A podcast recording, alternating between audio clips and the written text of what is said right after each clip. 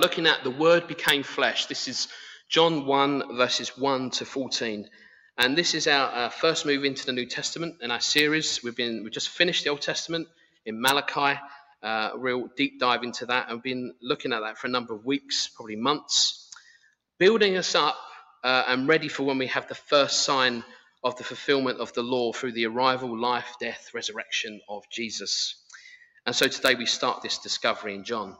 And within these verses, what you'll find is the very nature of God. What we'll find in these verses are core truths of faith that should not be disputed. And we'll look at a couple of those. And so today, there's no real um, like end message, as in uh, we get to the end and we go, so go and now do this. This is, a, this is a bit of a deep dive into understanding who God is. Uh, and so I, have quite enjoyed this. It's been very difficult to grasp because there's no there's no real topical ending to this. It's not like go now and do this. So this is this is going to be I think is going to be quite interesting. Um, but I think in the same vein we we need to get ourselves back into the Word and not rely on too much on these um, worldly topical things. I think we need to get back into the Word and get to grips with what the Word tells us. And so ultimately, what we find is the will of God above all else to provide the only means by which men and women can be saved. Faith in Jesus Christ, who is God and the Son of God. That is disputed uh, in strange way. You would not think so, but apparently it is. Uh, and I'll talk about that as well. And what I hope we gain from today is just to understand why it's important to be rooted firmly in the Word of God. So that when we profess and share our faith with others, uh, we can accurately convey a reason for our hope. A faith that is rooted in a well reasoned understanding of the Word so that we know exactly why we believe in one true God and Jesus Christ, who is God. And so I hope we'll get to grips with this. This is John, if you've read John, it's quite heavy, so bear with me as we just, even these first 14 verses, get quite heavy uh, indeed. So let, let's look at this. It says, In the beginning was the Word, and the Word was with God, and the Word was God. He was with God in the beginning. Through him all things were made. Without him nothing was made that has been made. In him was life, and that life was the light of all mankind. Uh, the light shines in the darkness, and the darkness has not overcome it. There was a man sent from God whose name was John. He came as a witness to testify concerning that light, so that through him all might believe. He himself was not the light, he came only as a witness to the light. The true light that gives light to everyone was coming into the world. He was in the world, and though the world was made through him, the world did not recognize him. He came to that which was his, his own, but his own did not receive him. Yet to all who did receive him, to those who believed in his name, he gave the right to become children of God. Children born not of natural descent, nor of human decision or husband's will, but born of God. The word became flesh and made his dwelling among, among us. We have seen his glory, the glory of the one and only Son who came from the Father, full of grace and truth. A lot to unpack, I think you'd agree.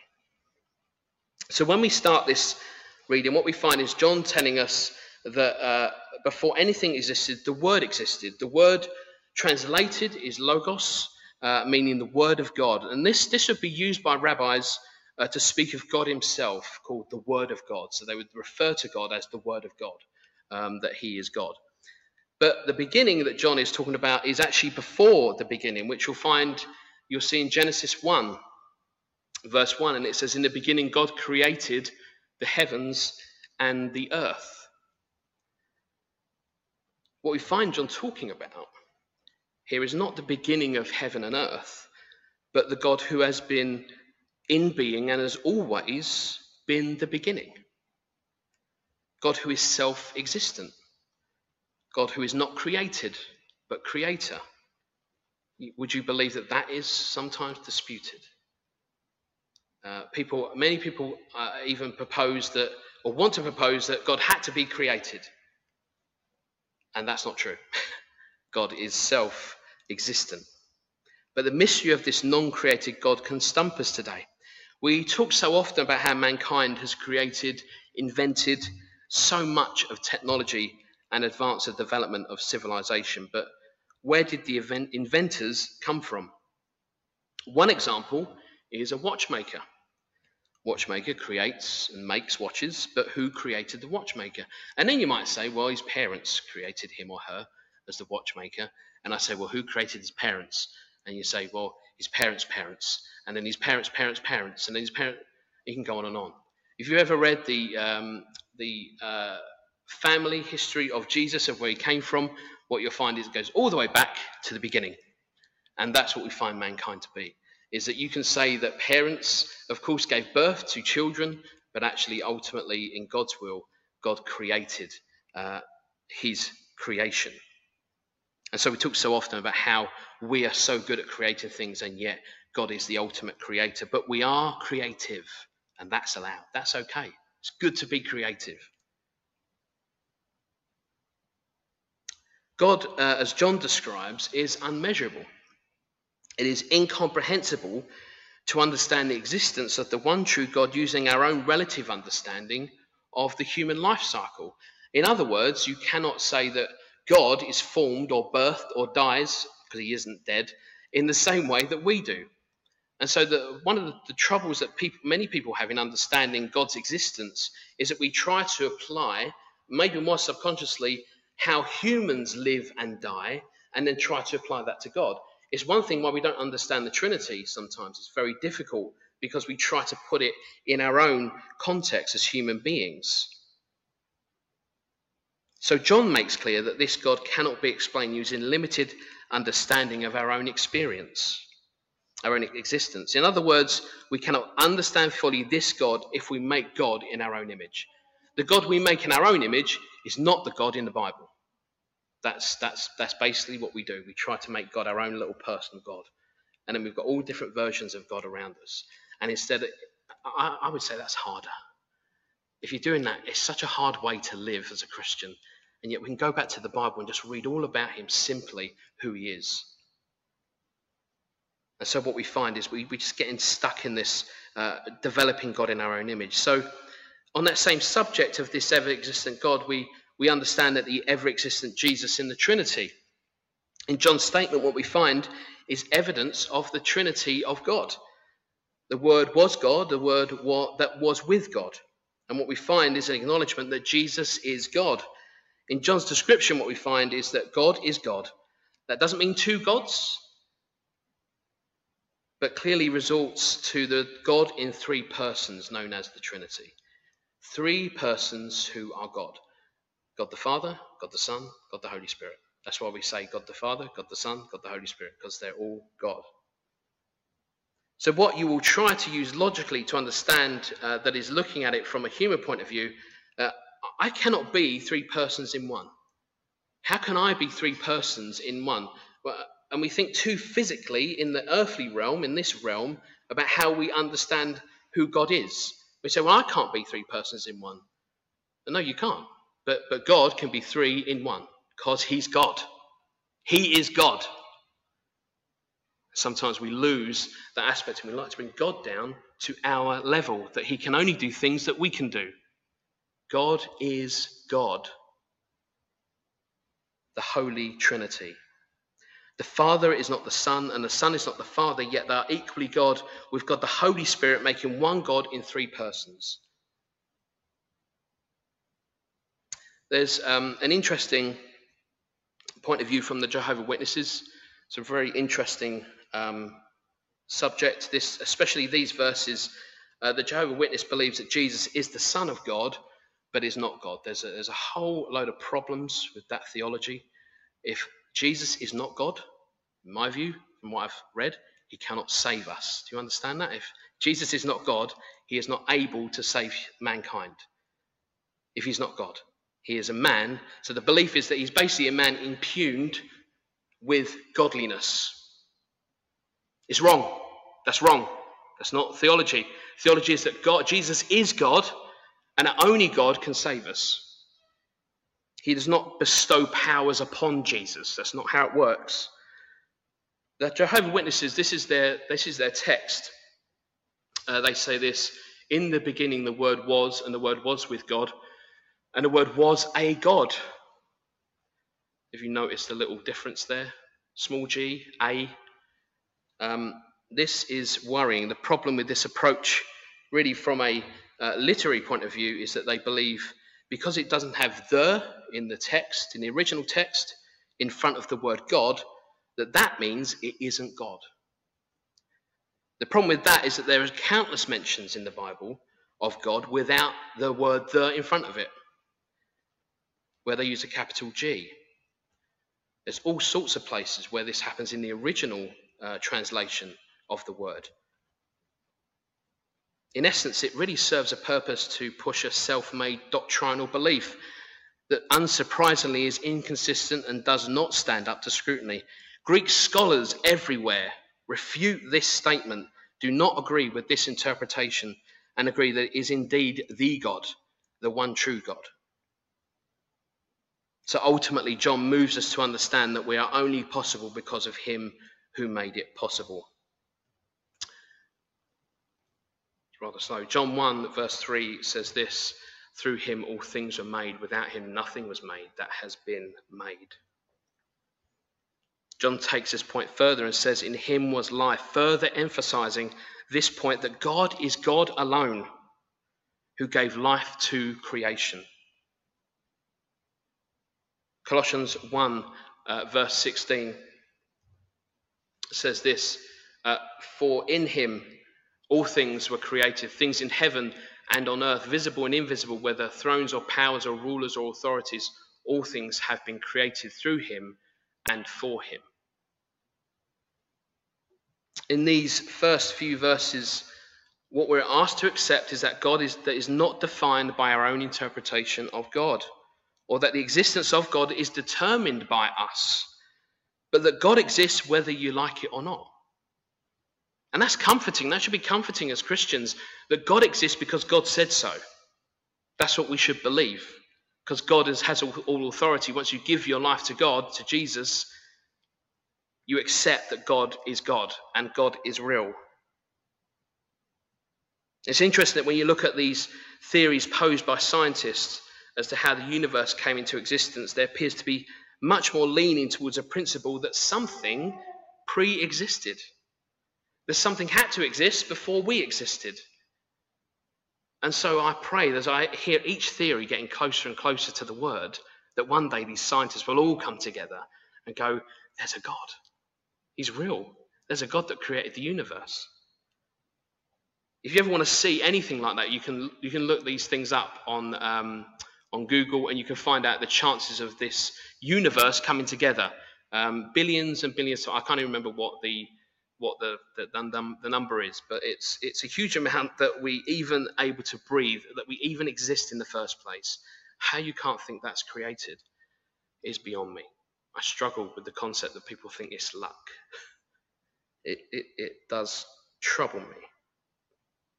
But one particular theory by uh, a guy called Barbour, I think it's Berber, Barbour, I think his name, suggests that time itself does not actually exist, meaning we no longer have to worry about when time began because every moment is now and not relative to time. It's interesting that if we take away the question of how did the universe exist, the answer the question is answered. Well, a good way to get out of a very difficult question, I would say. And so you see, without the life giving God, there is no life. When John says, In him was life, what we are to understand is something far more than our existence as a being, and instead understand that the intervention of life, uh, sorry, intervention, invention of life came from God, the principle more so than anything else. The Greek word life is translated as uh, Zoe. It's not Zoe, but Zoe, Zoe uh, which means the life principle. Uh, without, the, without God, who provides a principle of life, there's no light, there's no life.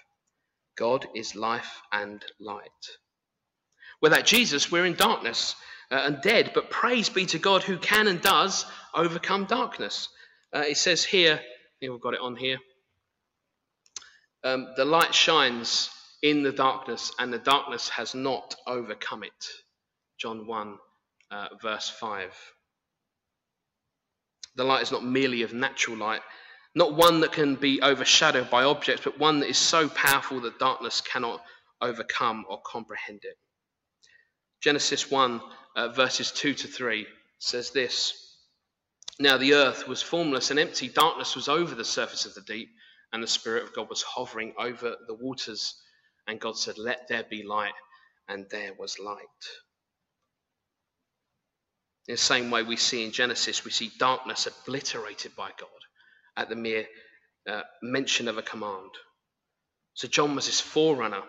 And so the witness to the coming light that was Jesus, it was made specifically clear that he would be a witness to this light that was coming. John 1, verses 29 to 34 says this The next day, John saw Jesus coming toward him and said, Look, the Lamb of God who takes away the sin of the world. This is the one I meant when I said, A man who comes after me has surpassed me because he was before me. I myself did not know him, but the reason I came baptized with water was that he might be revealed to Israel. When uh, then John gave his testimony, I saw the Spirit come down from heaven as a dove and remain on him. And I myself did not know him, but the one who has sent me to baptize with water told me, The man on whom you see the Spirit come down and remain is the one who will baptize with the Holy Spirit. I've seen and I testify that this is God's chosen one. I love that message. That's, just amazing. Some saw John as kind of this crazy person beard, shabby clothes, the whole lot. And yet, I, I like the fact that God makes the uh, what appears to men to be crazy to be truth. I love that. And this term, this term witness uh, that John being a witness is fundamental in establishing John's role in being crucial to the set of events that would lead to Jesus being identified by him. Uh, it's all been carefully laid out by God. If we take our understanding of a witness, if you've ever been uh, seen or been a witness in a court of law, what you are doing uh, is testifying that you're a witness to something. That might be obvious, but what might not be obvious is that you no longer stand in neutrality to that event. You're no longer neutral to the event that you're speaking on behalf of. Now you've you've seen you know a truth and you're speaking on a side of that truth or of the truth. So you no longer stand in, in neutralness, in neutrality. And so the only thing you do is testify the truth. You're no longer neutral. And when you know the truth, don't you just want to keep telling people the truth? whether it's about God, whether it's about something else. When you know something, you tell people assuredly, this is what I know to be the truth. And this is us today when we witness that we are Christians who believe in an eternal God, who've been redeemed by Christ Jesus in his death and resurrection through repentance, then what we are saying is we are no longer neutral in our way of life. We now live to Jesus. And so the truth, the truth, is now something that is what we profess to people. We don't merely fold Jesus into, a, into the neutrality of everything else we believe. He's not an add on, as I've said before, in life. But now stand on one single witness truth that through Jesus Christ we've been redeemed and live in the power of the Holy Spirit. Because now the truth has been revealed to us. A sense of being neutral or even detachment from the Creator is what John reveals as we read further. Our fallen nature is so fallen that we do not believe in the very God that gave life and breathed life into things. It says here in uh, John 1 9 to 11 the true light that gives light to everyone was coming into the world. He was in the world, and though the world was made through him, the world did not recognize him. He came to that which was his own, but his own did not receive him. And maybe we can add a typical example from our own human experience of families and children. I've experienced uh, and witnessed a sense in children who reach teenage years, suddenly developing an attitude of not acknowledging how they came into this world we would call them maybe being a bit ungrateful. I can testify myself to such rebellious behavior. And whilst I don't think I was a problematic child, bubbling underneath was a sense of self sufficiency that did not require me to acknowledge or recognize that which brought me into the world, namely my parents. What I failed to acknowledge is that my self sufficiency had a flaw. That when it came to providing food, money, and means to live, I lived in a contradiction or even hypocrisy of that so called self sufficiency. I ultimately needed to acknowledge that I was my father's and mother's own. It's amazing when you're a teenager, you don't really pick up on the fact that you are living in a contradiction when you have that, that, that time when all I think most teenagers have when you have a sense of rebellion. It does happen to many. But we don't see the contradiction in it, do we? Our, our parents still provide the food on the table, they provide the money in order for us to go out and enjoy ourselves, they provide the roof over our heads. But isn't it interesting how it just correlates to the Bible that Jesus, that God says the same thing? That we do this, we don't recognize Him, and we, we don't we don't see Jesus as our own as Jesus is for us. It's really weird. It's a strange concept that we reject God, the one who created us and the one who loves us so dearly. We are Jesus's, but we reject him. Sad times, but we want to be a witness to the truth that is, Jesus wants all to be saved. As with the world and belief in Jesus, it's apparent that we do exactly the same with God. We rebel and want to live our own life when it suits us, raising our fists up to God for how unfair He is when life seems troubled. Yet do not speak of Him at all when we need the very provision of His creation to survive and live on this planet. So some reject God and some receive God. For those that receive and believe in God, we no longer have to live in a state of constant flux. Now we've been subjected uh, to the truth of our very own sinful nature, uh, we have revelation of God and the truth of ourselves. No longer then should our relationship be one of questioning God's so called unfairness, like some infant child stamping their feet, but one of understanding the constant revelation of God's wisdom, knowledge through living in a broken world.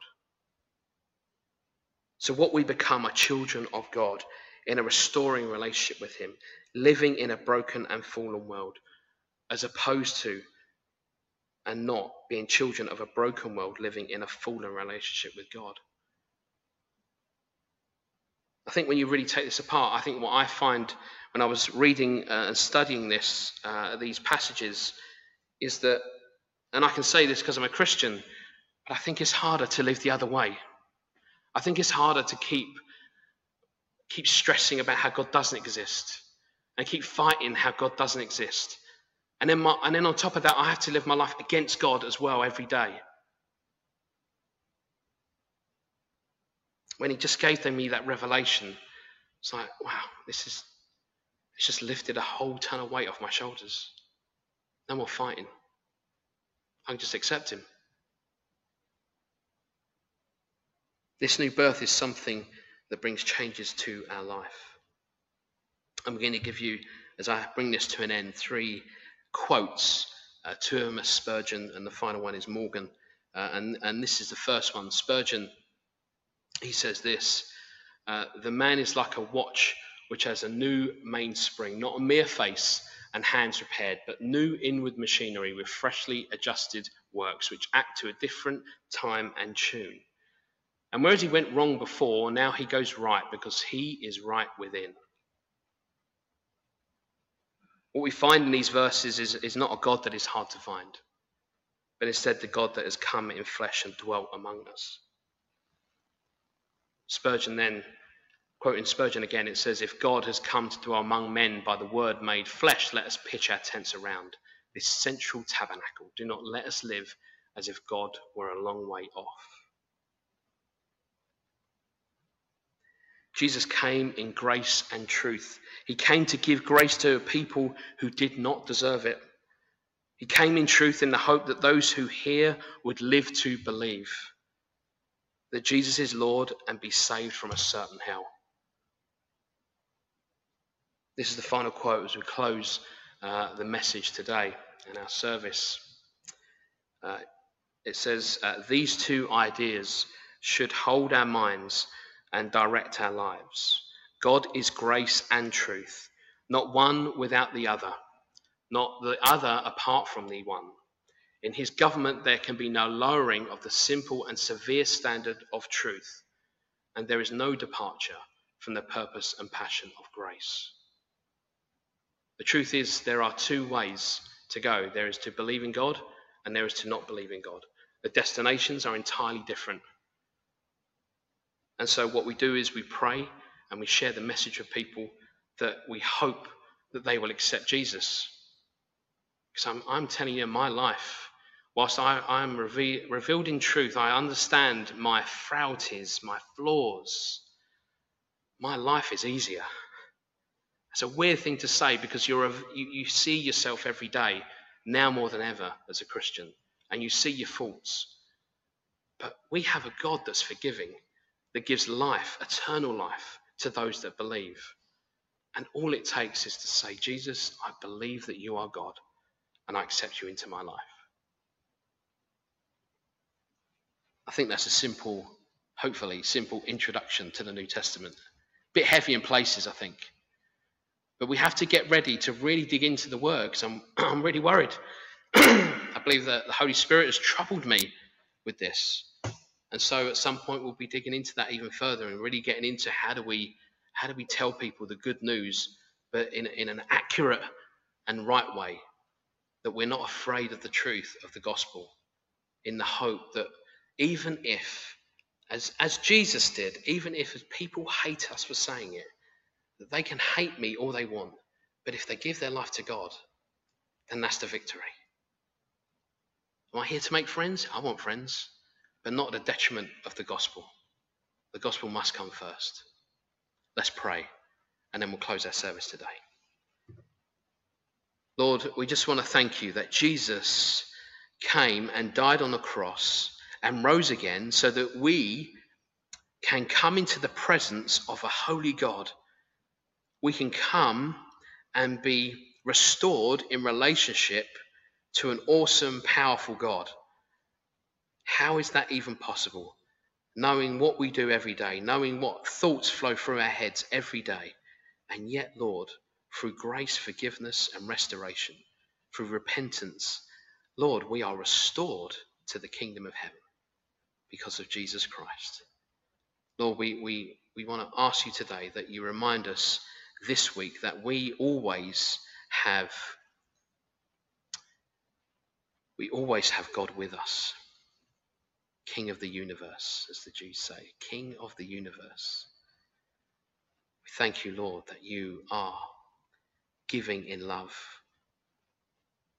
But Lord, you are truth as well. And Lord, we thank you for not muddying the water with the word, but making it clear that those who believe will be in eternity with our Father in heaven. Oh Lord, we come, we ask forgiveness of the things that we've done this week that are just not honoring our God. And say, Lord, will you forgive us? And with a contrite and genuine heart, the answer I know because I read the Bible says, you, you're forgiven because of Jesus. So, Lord, we just want to thank you and come back to Christianity 101. Jesus is Lord. Jesus saved us by dying on the cross and rose again. Jesus, who is God. We thank you, Lord, for all these things. We thank you for Jesus Christ. We thank you for the Holy Spirit. Amen.